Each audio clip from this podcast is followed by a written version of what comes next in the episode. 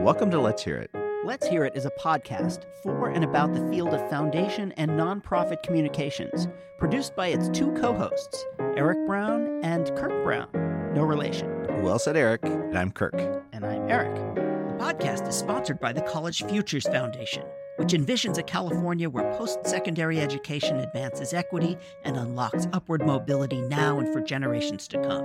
To learn more, visit collegefutures.org. You can find Let's Hear It on any podcast subscription platform. You can find us online at letshearitcast.com. You can find us on LinkedIn and, yes, even on Instagram. And if you like the show, please, please, please rate us on Apple Podcasts so that more people can find us. So let's get on to the show. And we're back. Welcome in. Gather around. It's Let's Hear It. Another episode coming in your ears. And uh, Mr. Brown, I'm glad you're here with us today. This is going to be a great conversation. I'm very excited. This is one I've been looking forward to for a really long time. And I have to tell you, Kirk, I was nervous. Oh, really?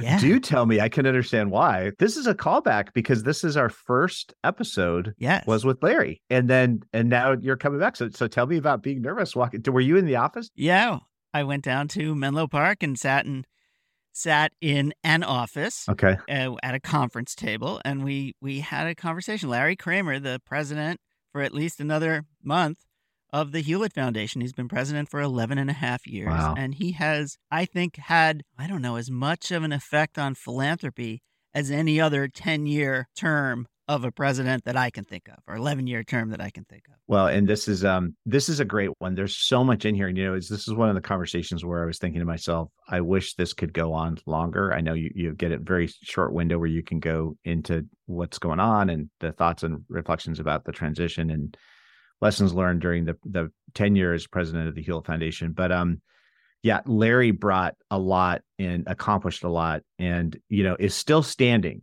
That would be the last thing I would say. So to go through the role and then come on the other side, seem to have good good sense, good graciousness, and and uh, and still be standing is a lot to to, to process because it's a it's a big time contribution he's, he made. And, and before we go, can we also say thank you to Vidya? Larry actually has a communications professional and a whole team supporting him, and that was an interesting. As opposed to what he used to have, which was some guy in a sandwich. I wonder who that might person be. Well, so uh, anything, any more setup you want to do with this, this uh, Eric, or should we go to Larry? I just have to say, uh, in in going into this conversation, L- Larry Kramer is is one of the well, he's certainly the smartest. He's he's certainly one of the smartest people I've ever met, and he may be one of the smartest people anyone will ever meet. he is. He also happens to be one of the kindest. He is really all heart and soul. Yeah, he's a truly, truly wonderful human being, and that part of it is the most fun and maybe the thing I was most nervous about just to have that kind of conversation with him as he's heading out the door. It was bittersweet for sure. And uh, and I just I just love this guy. He is he is all there. I mean, you know, you kind of what you see is what you get with Larry. There is no pretense and it's just he's just a great guy and he's so smart and it's so much fun to talk to him and incredibly gracious as Larry leaves Hewlett to head the London School of Economics. A, loss for philanthropy, a gain for the Academy. But let's listen to Larry Kramer from the Hewlett Foundation on Let's Hear It, and then we'll come back. Welcome to Let's Hear It. Uh, my guest today is this is a very kind of bittersweet conversation. My guest is Larry Kramer, the president of the Hewlett Foundation, my former boss, and uh, he and Larry has for people in philanthropy who are not who are living under a rock. Larry has announced that he's leaving the Hewlett Foundation. He's going to run the London School of Economics, which which sounds pretty interesting to me. Larry, thank you so much for taking the time to talk with us. Yeah, no, thanks. It's great to do this again. It's uh, you were my first guest. I was, I, I, and that was fun too. It was fun, and that was back in the day. I I pulled out my iPhone and I stuck it on, on right next to your desk, and we talked. And now, you know, we have microphones. There are so many things that we could be talking about. Uh, but I think the really the most important question that I have for you, Larry, is what do you think of the new Beatles song? You know, it's okay, but it's not great. It's not really a Beatles song, so it's a late John Lennon song, and that's what it sounds like. Uh, you know, they did a pretty good job with it, but I it's not better than Real Love or Free as a Bird, which were from the same demo tape. So, and have you seen the video? No, the video is actually creepy. Oh, like, Peter Jackson did it, and it's it's like really awful. Uh, the 10 minute documentary on the making of the song, though, is really good.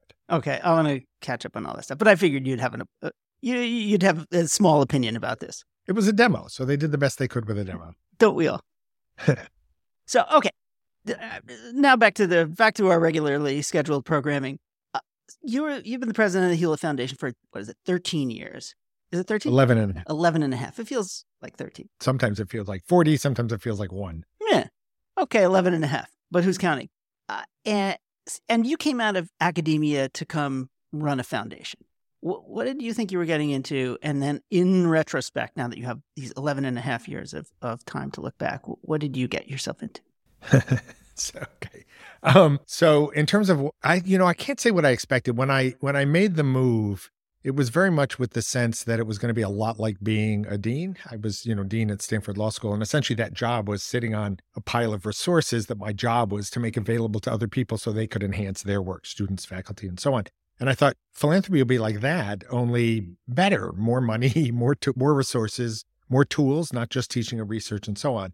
And of course, that part of it turned out to be true but there was so much more to it than I understood. So, like most people, I think I thought giving away money is easy. And then you discover it's a really complicated trade, that there's learning the substance of the Hewlett work was much easier than understanding how to use money to make change in the world along the lines of what you wanted to see happen. So that was, it was just much more complicated than I ever expected.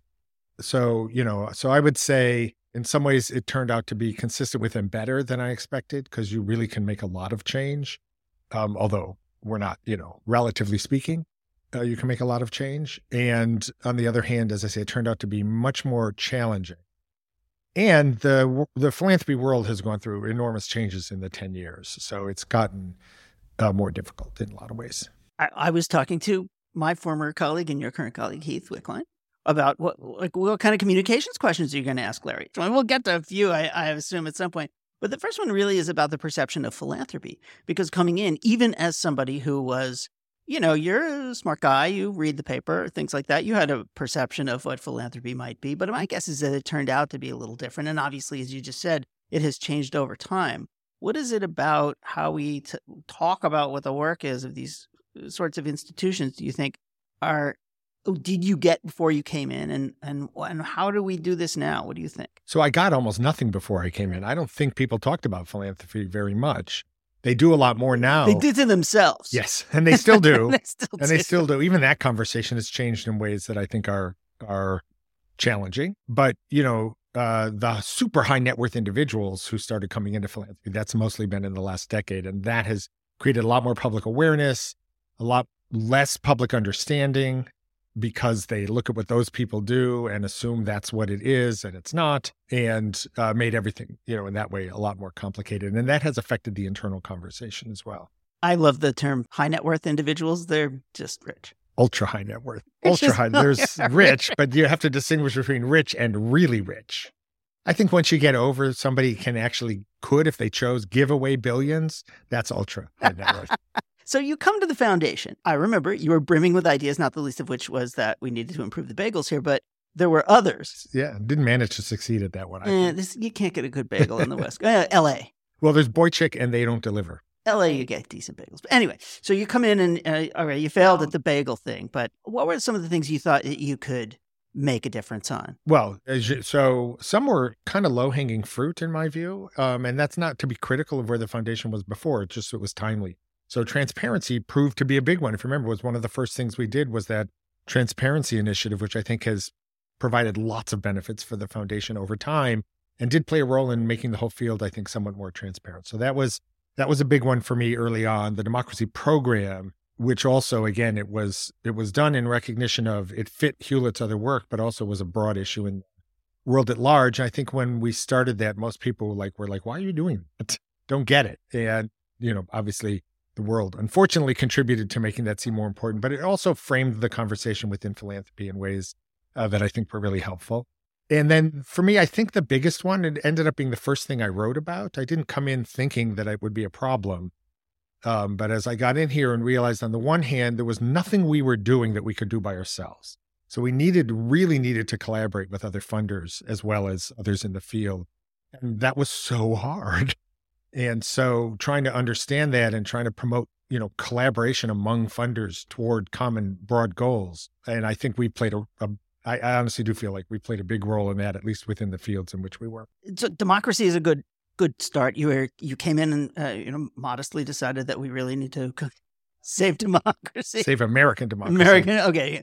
Uh, it's it's good that you you know trimmed your sails a little bit. That's a needless to say a huge thing to try to bite off, and you might say that either you failed or you kept things from being even worse than they could have been because you don't know what would have happened. But what do you, I actually think it's too soon to say about either. Tell me about what that was and how you did it, and what do you think about how philanthropy can do huge, huge things like try to save American democracy, let's say. Yeah. So so first, the way I have thought about the work of the foundation is you need a portfolio. The portfolio has to have some things that are short-term things that you can actually accomplish and feel like for sure we're doing something but it also has to have some things that are moonshots and are going to take a really long time at best. And you need a mix of those things in order to keep the staff and board working. Because if you never got any, if it always felt like it was going to never happen, then you'd lose and you'd be discouraged. But if all you did were things that were like very short term accomplishments. So obviously the democracy work falls in the moonshotish category, but but mostly, you know, with the idea that the underlying premise of our democracy work is that in order to have a democracy, you need to have a political community in which people see themselves as part of the same community, notwithstanding their differences. That's the short statement of the program. That was what was a little different. Most other people were looking at sort of from a theory of democracy perspective, what are the institutions need to be? Everybody should be able to vote, whatever, you know. And as I said, from my perspective, there was an underlying fundamental thing that we had taken for granted that was what was crumbling and we needed to work on that's a long term proposition at best. And we have actually done a lot of other work and changed our thinking about how to do that over time. So, so I don't, obviously, the country is, if anything, more polarized, and we're going to have to keep working on it.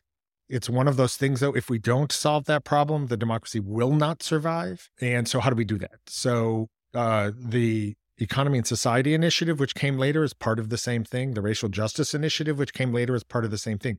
These are all looking at different aspects of the problem through the lens of, though, rebuilding the possibility for community, notwithstanding differences. And, you know, I, I think, again, we're fighting against massive forces, building conditions, I hope putting in place institutions that over time will be able to help peel this back. We've changed our own work quite a bit.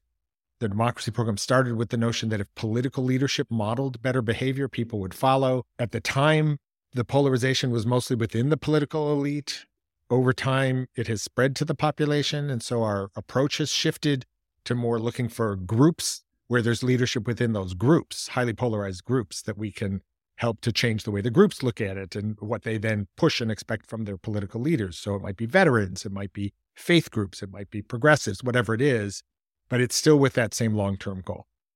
The economic work is about finding enough of a shared ideas framework that we can disagree constructively and the racial justice work is about overcoming the vestiges of formal exclusions of various groups and so on. So it's all in that frame. I mean, I guess you could argue that without a, fun- functioning democracy, if you care about healthcare or climate or any almost any other thing in American society, that you really need to invest in this. I guess, as you say, part of your portfolio approach, but without a functioning civil society and a democracy that surrounds it, how are you going to get anything at all done? Is that is that a fair analysis? Yes, and that was actually the the initial presentation I did to the board was that, which is the reason this makes sense for Hewlett. There are lots of problems and big problems that we don't do anything about, but this one we're wasting all our money and time trying to get all of the other things we are trying to get done done because they all do require moving public policy in some way. And if you can't move public policy or if it's 10 times harder because of polarization, you need to do something about that.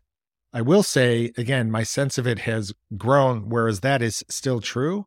What I did come to appreciate more was thinking about what the alternative was and realizing that the alternative if our democracy collapses most likely at this point looks like some form of ethno nationalism, which is what we see in other places in the world, or essentially 21st century fascism. So it's not just that you won't be able to do the things we want to do, it's that you're going to create a society that is, you know, reprehensible that you don't actually want to be part of. How how are you or have you been able to try and bring other folks in? I know you say collaboration was something that you didn't expect you were going to need to do so much of, and obviously, and you've written about this a lot, how difficult it is. We all know how hard it is to collaborate in philanthropy. How is it? Do you how do you feel like you've done in trying to engage other people on these really big ideas, which are not nearly as easy to put in a program as healthcare or children's services or you name your kind of program type thingy? So I think there's a couple of things. One, there's no single formula to do it.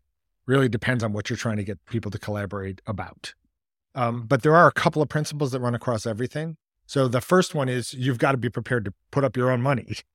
Second, you've got to be prepared to accommodate your strategy to what they think is the right thing to do as well. So you're not going to give your strategy up altogether but you're going to go into it with a let's create this together. Here's how I'm thinking about it. Tell me how you are, and let's sh- shape what we're doing. So neither of us is going to necessarily do the same thing we would do if it was just us, but we will get more done by each accommodating somewhat. Um, third thing is the really best way to do this is when something changes in the world that creates an opportunity that didn't exist before. Mm. And that proves to be really important because, you know, people are spending their resources on things they think are important now it's really hard to say to them, maybe that's important, but this is more important. So give that up and do this than you're right. And up until yesterday, I would have agreed with you. But today, here's this new thing, and we can't lose that opportunity or we need to prevent that bad thing from happening. That's a pretty powerful argument. And lastly, it still probably needs to be done CEO to CEO or founder to founder because the program staff, directors, program officers, and so on, you know, they're doing something that they believe in. That's why they came there. And it's it's really hard. So you need to either give them new resources, which only the CEO can do or the founder, or really persuade them to change what they're doing. And again, that's that's harder with the people who are literally doing the work. So so it has to start at the CEO level and then you know then you can hand it off to the program staff who will execute it better than the CEOs. Were there any examples where you got, were able to make that connection and you were able to collaborate with another CEO or groups of them in and in which you all learned something new. So every example, I think. Huh.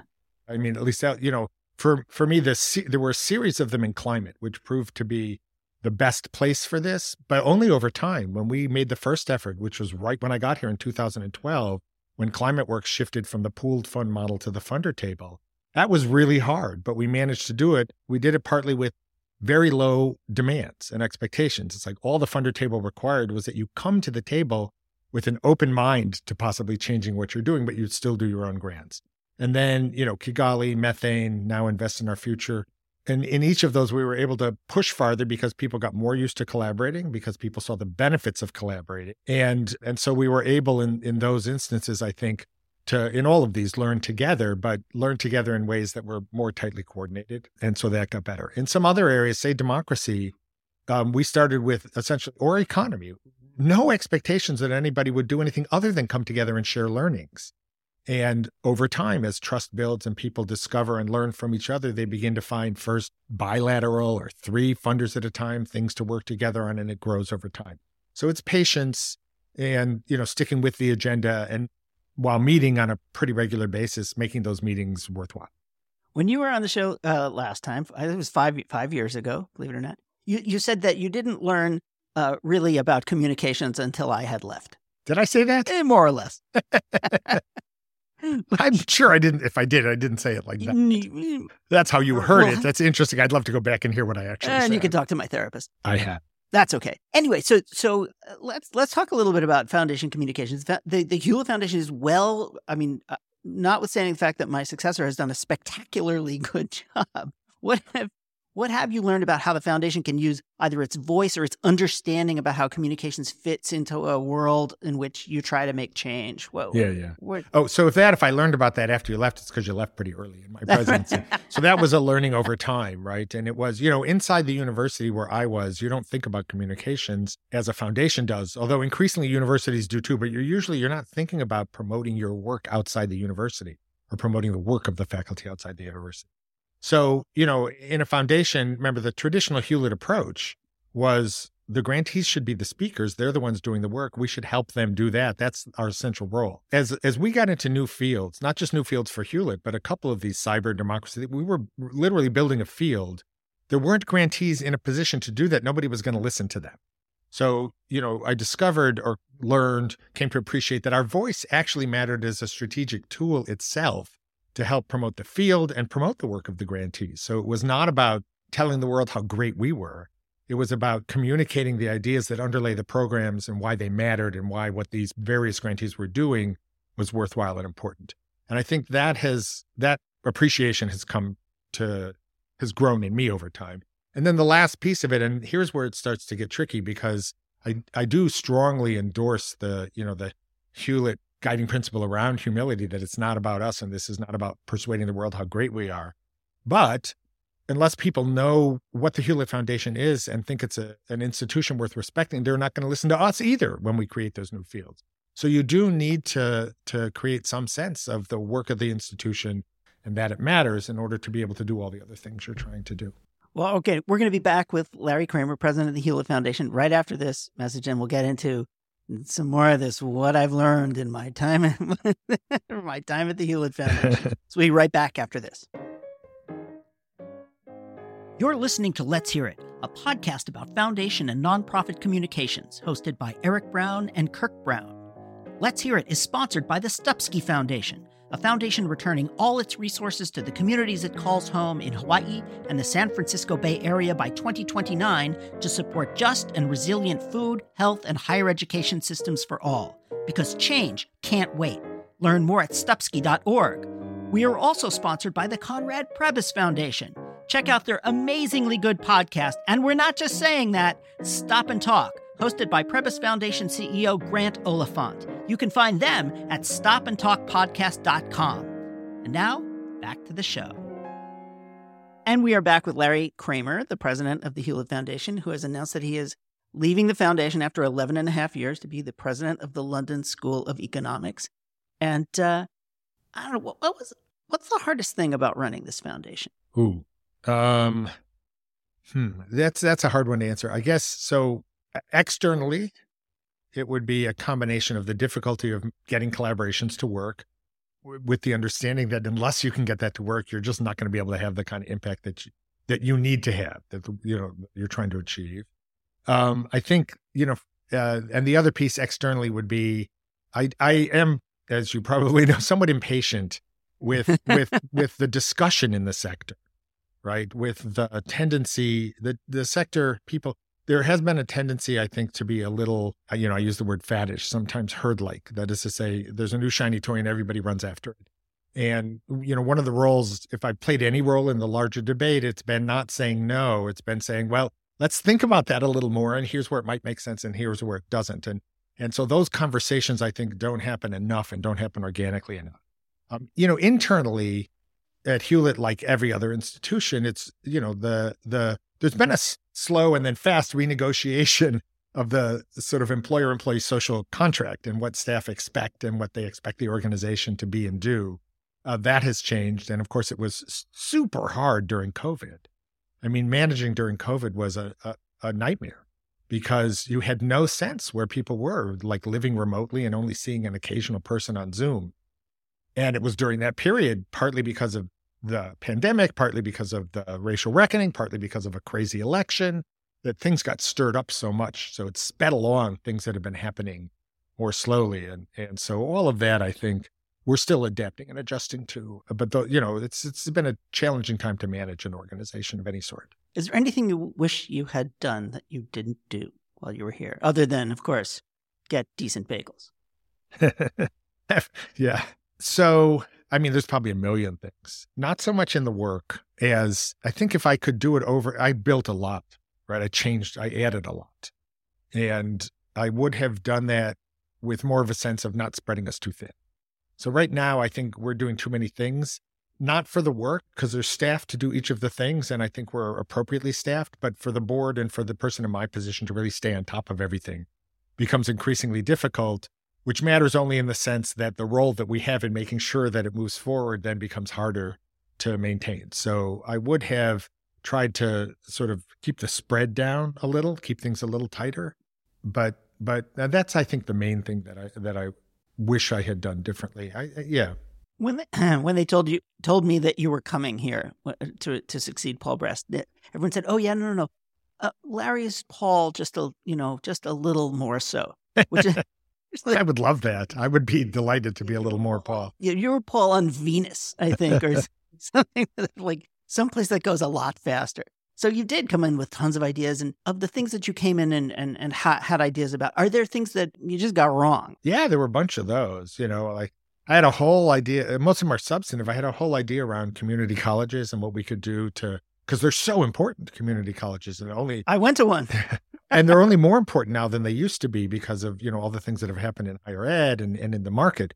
And so I, I had a bunch of ideas about what we could do, none of which panned out. so I just gave that one up altogether you know, there were, I think there were lots of places where I had ideas about what we should be doing that I, I gave them all up pretty early in recognition that actually the staff knew better than me. And so my job was to certainly make sure I understood, certainly ask challenging questions to make sure they had thought it through, which is one of the things I think, you know, my training prepared me for. That's generally legal training and legal academia, especially, but to like let them lead. Um, and our board was fantastically supportive in that, you know, um, so I gave up most of my ideas about what the work should be in favor of helping the staff realize what they thought the work should be uh, while playing a role as a partner. How did you decide when to use your voice? Obviously, the when a foundation president speaks, then you know the Kremlinologists are all trying to read between the lines and trying to figure out you know how to get the money and things like that. But also, you when you have when you offer ideas, then those ideas have the potential to to catch catch hold. Yeah. What, what, did you, how did you use your voice or how did you think about that? Well, I think the comms team, and you can speak to this too, and probably got worse and then hopefully better, uh, would say not very strategically. so about half of, uh, you know, a lot of the time when I spoke, it was because there was some debate going on and I just got so frustrated with it that I just had to say something about it. So most of the writing I did, especially early around collaboration, around big bet philanthropy, around impact investing, uh, eventually around payout, those were all kind of reactive to what I felt was like a debate that wasn't recognizing complexity and so was back boxing people in. Like, you know, so I could say, well, we're not going to do that because I think X, Y, and Z. But I, I, if I looked at the world and saw other people like just going along, so I did a lot of writing that's reactive in that way. And then, you know, the, the strategic piece where I, I really did let the comms team and the programs guide me. So you know they would make the decision about when using my voice would strategically be strategically be beneficial or important for the work we were trying to do and i did it then and then there was a third piece which was somewhere between the two which is i got invited to do a lot of conferences and, on general philanthropy and it was a chance to talk about how we think about doing philanthropy at hewlett i agreed i, I didn't create it Paul started it. We refined it in my early years here with, you know, the help of the staff led by Fay Twersky. And, and, I, uh, but I believed in that way of doing it. So the chance to really be able to speak publicly about what strategic philanthropy really means, what it means to say effective philanthropy, and watch those terms get caricatured into something that they're not, on the importance of general operating support and multi year support, the benefits of that for grantees and your own work, and all of those kinds of things sort of fell in the middle you can't say them too much. And I did get opportunities to. I didn't write about those as much, but certainly spoke about them quite a bit. So, what do you think about philanthropy? Do you think it does a good job of getting anything done? I mean, there there are a lot of folks who are quite skeptical, but uh, and some for good reasons and some for less good reasons. But but you can make an argument in either either direction that that philanthropy does more harm than good. But I don't actually think you can make that argument. Okay, I think you can make an argument that doesn't do as much good as it should, Fair and enough. I think you can make an argument that there is some philanthropy that does harm for sure. But on balance, I don't think there's any question about that. Net philanthropy has been a, a really beneficial thing. Now, to answer the question, though, you have to start with the counterfactual that nobody ever asks, which is what should we expect philanthropy to do? So a lot of the people who are disappointed have what I think are kind of unrealistic expectations for what our tiny little resources, because right. they are tiny yeah. against the scale of the problems, uh, can be expected to do. And when I think about it that way, then I think philanthropy does a lot. So it's a lot relative to the resources it has. And that on balance, it's mostly pretty good. The cost of having some bad philanthropy is the cost of having a pluralistic philanthropic sector. So there are funders on, on any issue on all different sides. And I think that's good and important as it is in any democracy. And, you know, and so it becomes part of the discussion, debate, learning that goes into dealing with with every single issue. But, you know, on balance, I think we've done a lot. And then I think it depends a little on the issue. So I think philanthropy has been incredibly important in climate. Um, I think philanthropy has not been as impactful in, say, education. It looks a little different from field to field, but but on the whole, I think if you can get somebody to step back and think realistically about it, it's really hard to make the case that we don't do a reasonable amount of good and relative to what we should expect, not bad. And then the counterfactual, could we do more good? I'm sure. Could we do more harm? I'm sure. Yeah. So it's it's an ongoing fight. Now, mind you, Frank, philanthropy doesn't always act like it is a tiny, tiny resource. No, one of the things that drives me crazy, I think, is exactly that. And part of the reason people will criticize Venice is which drives the expectation. Yeah, exactly. We've created this sense, and then people will like look at what you're actually doing and go, "You're not bending the arc of history toward justice exactly." You know, it's like, well, no, right, we're not, because relative to markets and governments, we're tiny. Our goal is how can we nudge them or unleash them in ways that really will make the big difference. What advice do you have for your successor? I think a lot of these will be well. There's advice and and hope. Okay. So start with so, advice, then we'll go to or yeah. start with hope. Go to the, go to advice. Well, the hope for me is really straightforward because I said this when the board asked me. I'm not involved in the search for my successor at all, but we did talk at the beginning, so I could download with them. And they asked me what kind of person did I think they should be looking for, and I said it should not be somebody like me, like that would be a mistake. It should not be somebody who wanted though to come in and start over on everything. It should be somebody who was not like me, but wanted to come in, understand where we are, and build on it. And that I was that. You know, I, I did not come in to undo anything Paul did, and I didn't undo anything Paul did. I didn't know anything. I knew very little about it when I came. Well, you changed the bagels. I, other than, uh, I don't think Paul had. Did he have bagels? We had bagels. They, All right, yeah, like they were really bad. So, but I came and I learned what it was much better than, and and then tried to build on it. And I think, built on it in ways that Paul wouldn't have done. That's what I want. Somebody should come in, understand what has happened while I've been here, and build on it in ways that I wouldn't do. That's why you want a change in executive leadership. So that's the hope. In terms of advice, I think I would say two things. One is hold on to that critical thinking. It's so easy in this sector to give that up and just go along. And so you have to hold the line both internally and externally on really thinking things through and being willing to to say maybe not or maybe not quite like that you know that's really and the president needs to set that tone for the staff and for the foundation as a whole in the external world. And then the other piece to me is and this is especially true internally you have to hold the balance. So again we live in a world in which you know the polarization is a product of something and people push towards their positions and tend very quickly to think the people who don't hold their positions are in some sense the enemy or need to be shut up or squelched or pushed to the side. And you know it's not like that. So in an organization like this you're going to have people who say on any issue think you're doing too much and you're doing it too fast. Uh, too much and you're yeah doing too fast or people who think you're not doing enough and you're doing it too slow and then people in the middle. And as the ceo for the foundation to be effective the community has to retain the sense of being a community.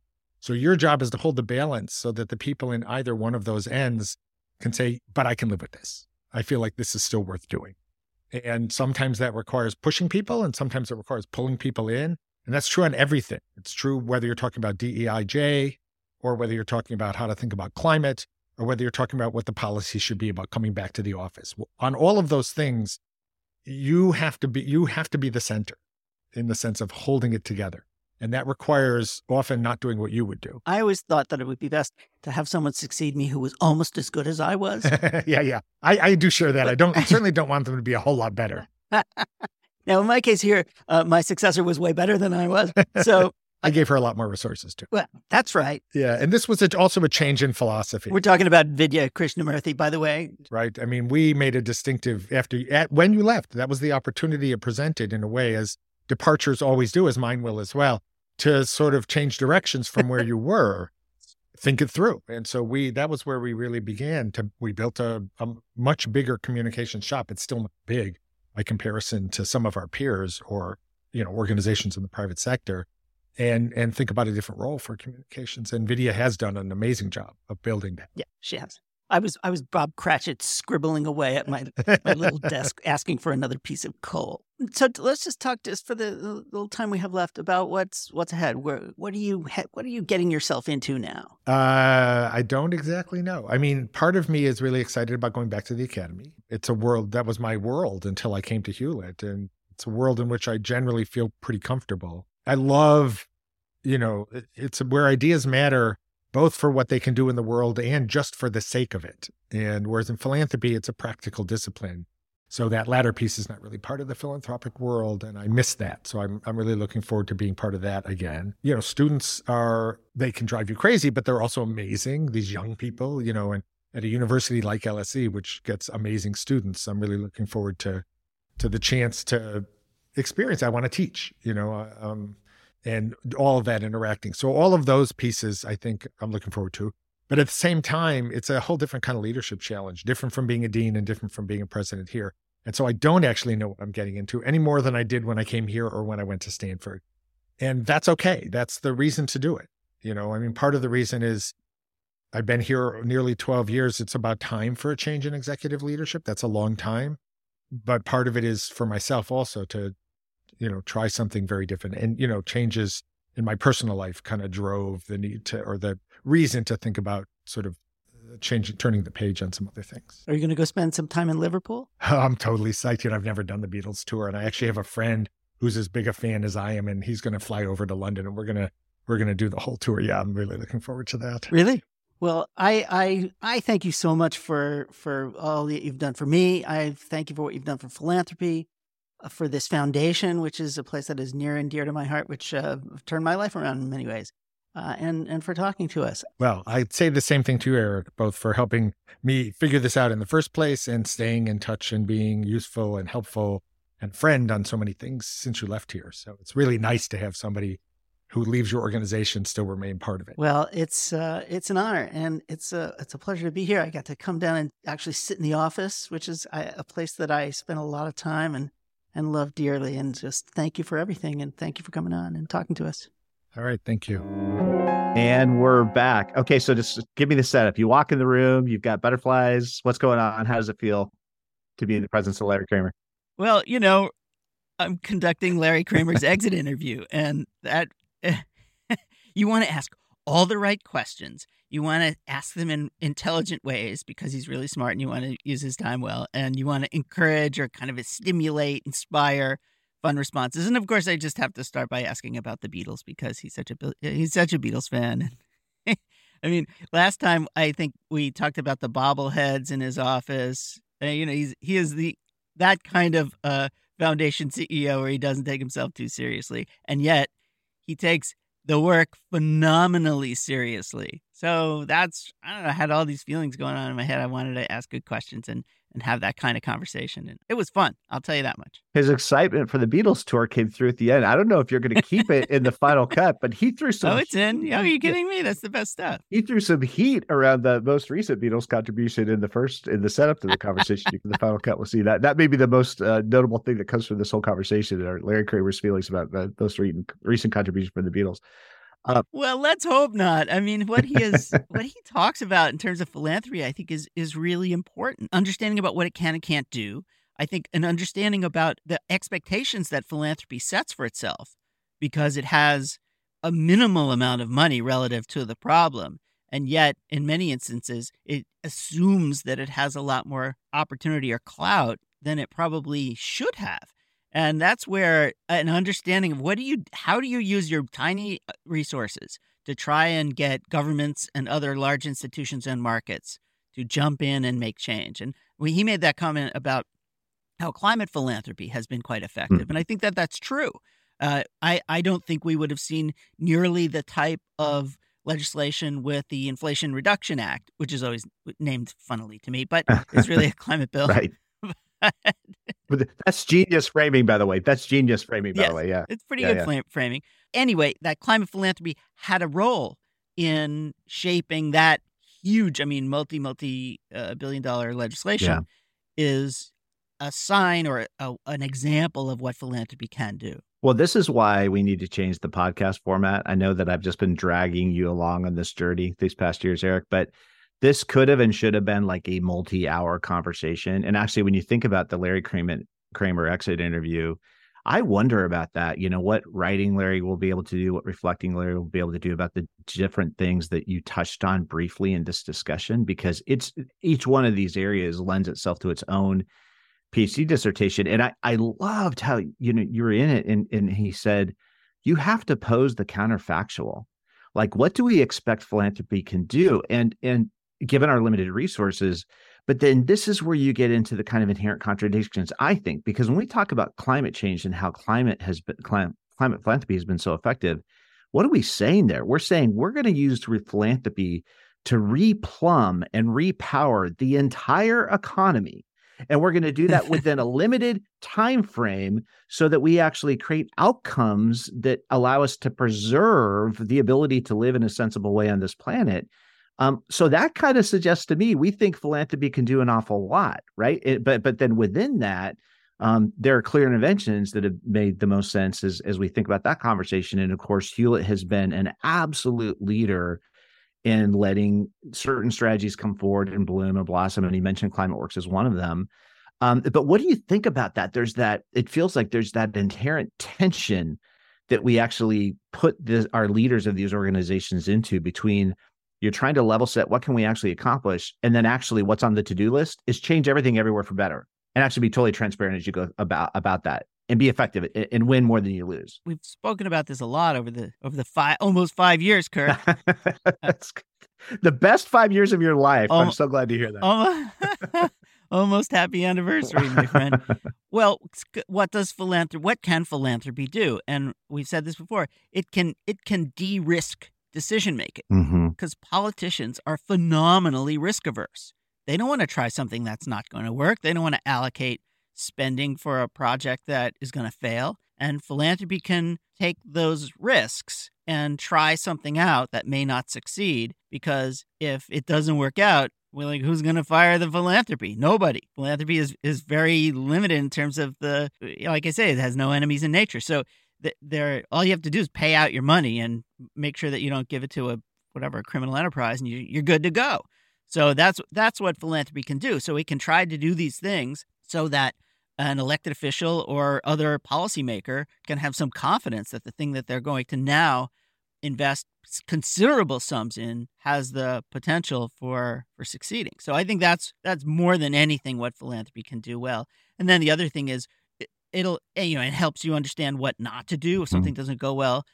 You have to share that though, and that's the problem again that many foundations uh, run into is that they don't want to share what doesn't go well, and it's kind of like I always say that that kind of thing is like a, a road closed sign. Mm-hmm. If you don't put the road cl- closed sign, and a lot of people are going to drive over a cliff, and it's irresponsible to let them do that. Yeah. And I think that's another reason why philanthropy and the nonprofit world in general have to say what doesn't work, even if it means that the thing that they said that would work didn't work. Yeah. And even if it means that people might think that they are not good at their jobs or that whatever, that the money is ill spent, but that's not true. What did Edison say? I was like, I never failed. I just learned a thousand things that don't work. Well, and think about what we ask leadership of these institutions to accomplish then in light of that. And as as Larry was talking about what he learned and some of the things he was proud of and what was hard, I mean, you took him through a great set of questions, Eric, in terms of what his experience was. I was thinking to myself, so do we want these leaders to basically be the masters of opposite school? because you need to be a leader. You need to be analytical but you need to be humble. You need you need to ask the right questions but then step back and let staff lead. You need to leverage the strategic voice of the foundation but then also recognize you know it's not just us. You need to be brave enough to walk into a boardroom and say i want to run a democracy initiative before any of us know that's even a problem that needs to be solved and yet actually have the skills and collaboration that can enlist others to pool resources so the range of things that we're asking these leaders to do, and by the way, and I'm I'm kind of glad you didn't get there. We didn't even ask Larry about some of the nitty gritty, just staffing and personnel and uh, that kind of work that goes into managing these institutions. And think about that in terms of the range of things that get that you probably encounter when you think about an organization that's working not just in the United States, but it's helping spin up organizations globally in all these different contexts. Um, so I love that conversation at the end when you were talking, Larry, like you know what's what's the exit interview about what the next person in this job needs to be able to accomplish? I'm like it, it, kind of feels like you need to be the president of opposite school. You need to be able to do all these different things but do them incredibly well. I mean don't you think and, and you you actually worked with larry um, internally. You were at the, the Hewlett foundation as communications director and then you moved on to your own thing Vidya is now in that role and, and performing magnificently in it But what do you think about that array of skills that that leadership person needs to provide? It's it's it's pretty incredible, I think. It is. It is. It is a very hard job.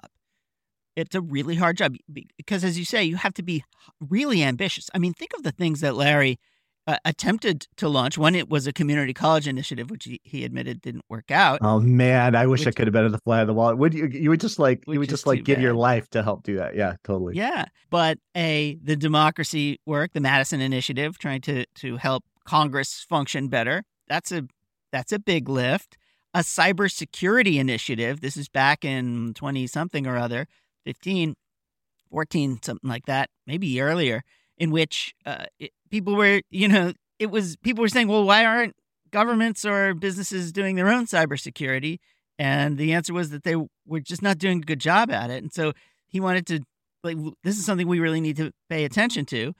Uh, let's see what else. I mean, you know, he's trying to do these really, really big things and running another five programs. There's a global development yeah. program. There's a education, a performing arts, environment program. These these are like large tent pole things that could be their own foundations in themselves.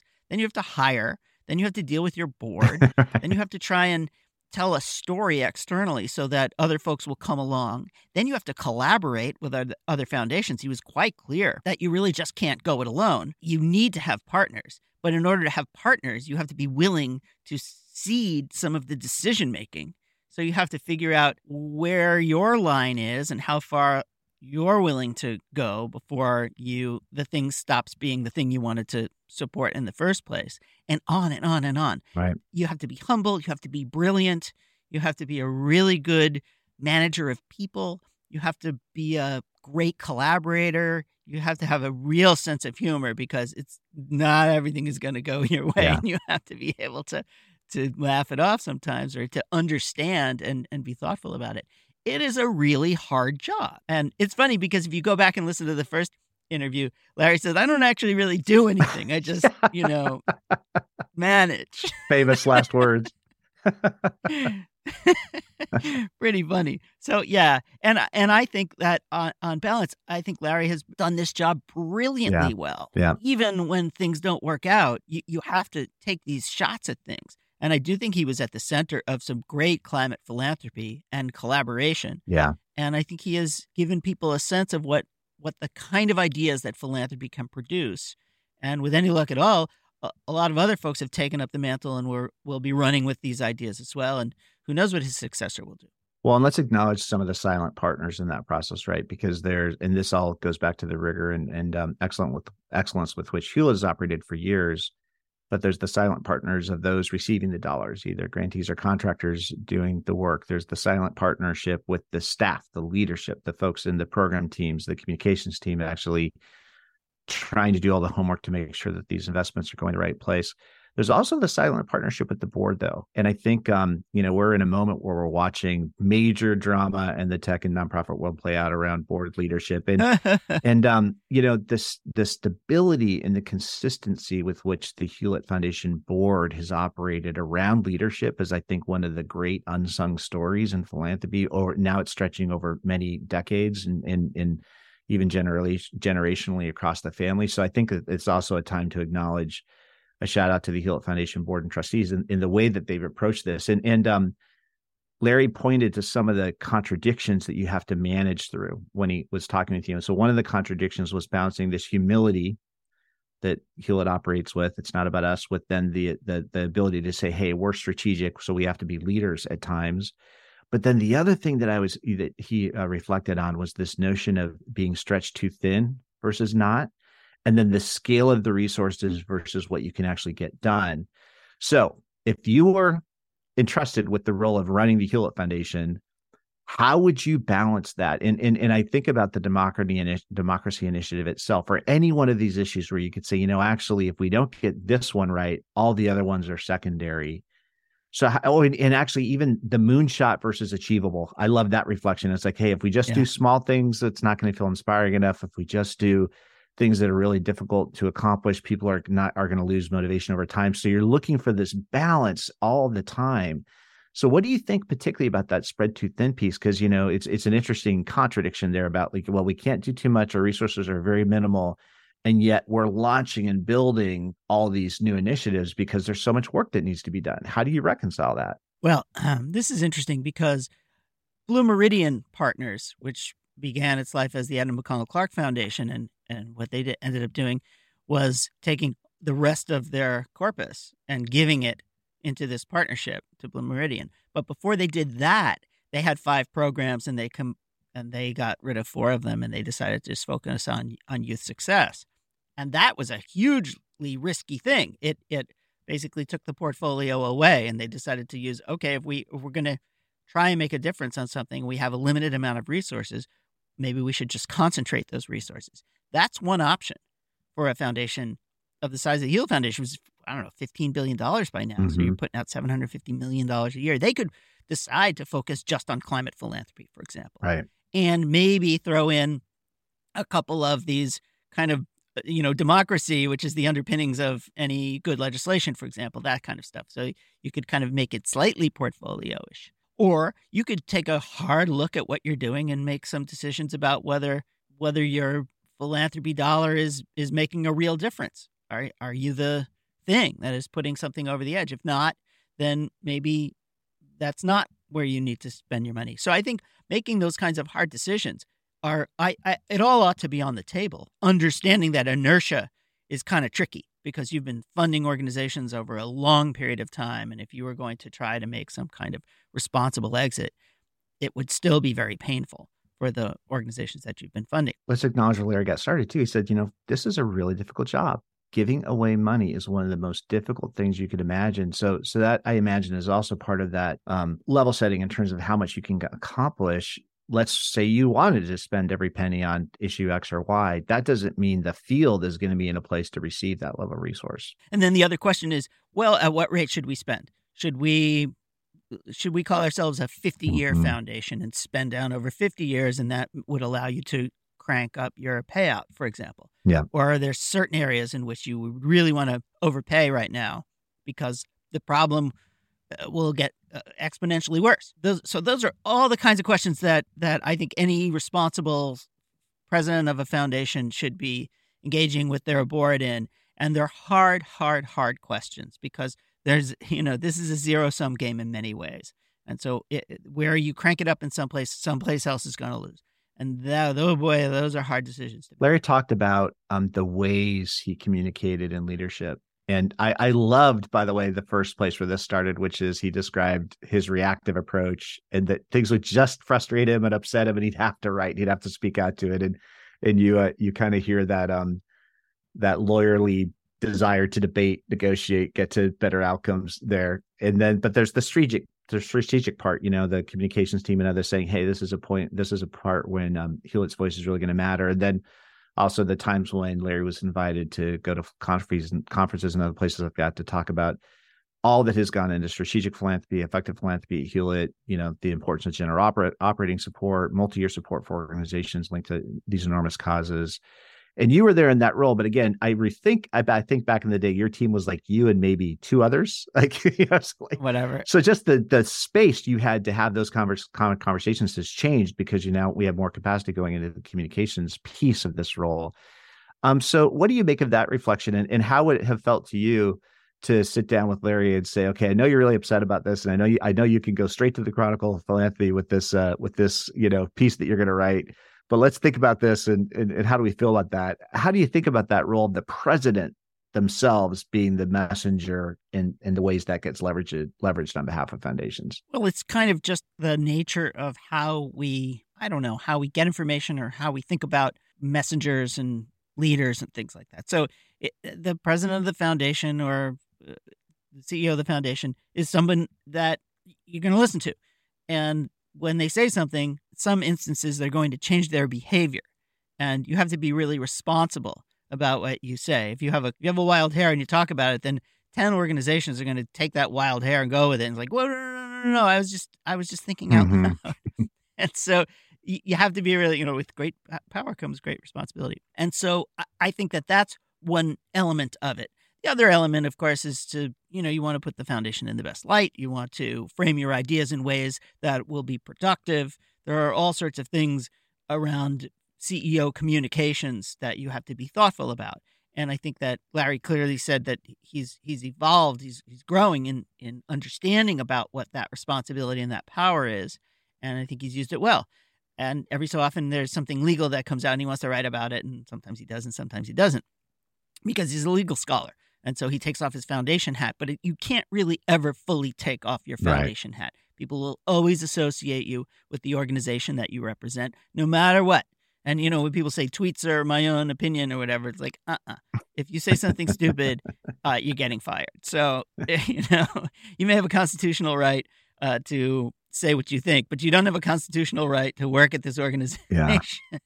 So we are famous on this podcast for giving people homework assignments who are generous enough to come and join us. So, um, you know, Larry mentioned relative to collaboration, how important it is for CEOs to work together, founders to work together. And there's a little bit of a theory of change, I think, unlocked in there that that um, gives me hope and also depresses me when I think about, you know, it really so many of these things boil down to leadership and where's the leadership going to direct things, and we'll have more collaboration if leaders can collaborate and and not if not. But um, that I, I want Larry to create a documentary, and I want it to be about his personal journey developing and rolling out the democracy program at the Hewlett Foundation because um it he he it's funny anybody who sought dollars from a foundation knows what it's like and just the nervousness you felt going just to interview Larry like you're coming in you're trying to put your best ideas forward are we going to be a grant recipient we have to be so sharp and so now think about Larry doing that as the head of the organization. He's effectively doing that. He's saying to his board, you know, hey, this is a new thing we need to think through. Nobody's going to tell you this is a good idea. We all think comfortably that this thing that we've had for hundreds of years, democracy, this isn't a safe space. But I've got a signal, I've got some intuition, I've got some evidence that this is actually far more tenuous than than you might think. And he manages to roll out this whole new program. I wish he could create a first person story about his journey there because it's it's important about the issue because I think democracy, unfortunately, is probably feeling more tenuous today than it was when Larry first rolled that out.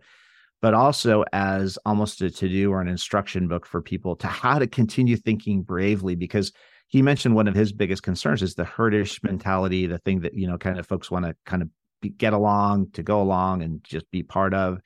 And, and Larry, you can, it's clear as a thinker, as a speaker, as a, as a person in the world, doesn't do that. He says, "Hey, you know, this is, I think, a place where we should we should um put a stake in the ground." And again, showing that opposite school part, like that's the leadership part. So, what do you think, Eric? Could you um could you convince? Should I yeah. tell him? Should I tell Larry to? Yeah, could you produce that, please? Could you could you sure. storyboard it and uh, create it? Okay. That's easy. but don't you think the democracy program alone, Hewlett, I think is actually it, it's it's cutting yeah. it's carving new ground and and it it's funny even the conversation of polarization. Sometimes I wonder about that. We know it's happening is that a symptom or a cause or both? You know like like what's underneath this and, right. and all that but but to to to get into that work and really try to wrestle it to the ground um that to me is one of the big things i feel a sense of loss for is, is larry leaves the hewlett foundation. I hope that that work still has a home there and is still going to have champions internally for why it's so important. Yeah. Well i agree. I agree. And uh i'm eager. I think we are all very excited to see about who's going to come in and take the foundation to the next and it's whatever the next part of its of its history. It's a great it's a great organization. Yeah. My most cherished moments uh, were spent in that in that office building. And I I love the people there. I I think the board is spectacularly wise and thoughtful and humble and has deferred to the staff to allow them to run the place and but the and the Hewlett family has been great. It's just a great place, and whoever takes this job is a lucky, lucky, lucky person indeed. And Larry received something very dear when he became leader of that organization, and has left it, um, from all all accounts, has left it in a better place than he found it when he first arrived, which is an incredible testament to the work he did there. I. Before we go, I do want to acknowledge that he managed Hewlett through the COVID pandemic. And he mentioned something that I think anybody who led any organization of any type through that period would probably share, which is managing through that period was an absolute nightmare. And and I think that we're still as a as a country, as institutions, still sorting out how awful that actually was. And so I feel like that's kind of the quiet, unsung another unsung partner in this is how Larry had to adapt to just radical stuff going on in the world um, as he was in that role. And so kudos, Larry, to you, and thank you for all the work you did as the over this 12 years. And and Eric, what are foundation president years? Are they dog years? Is every year worth seven? What like are they? you said, some sometimes the year feels like forty, and sometimes it feels like, and then then ten years feels like a minute. So I, I think time is it's, it's like something out of uh, science fiction movie more than anything. Yeah. It it expands and contracts at unpredictable rates. Well, Larry's ready for the Beatles tour.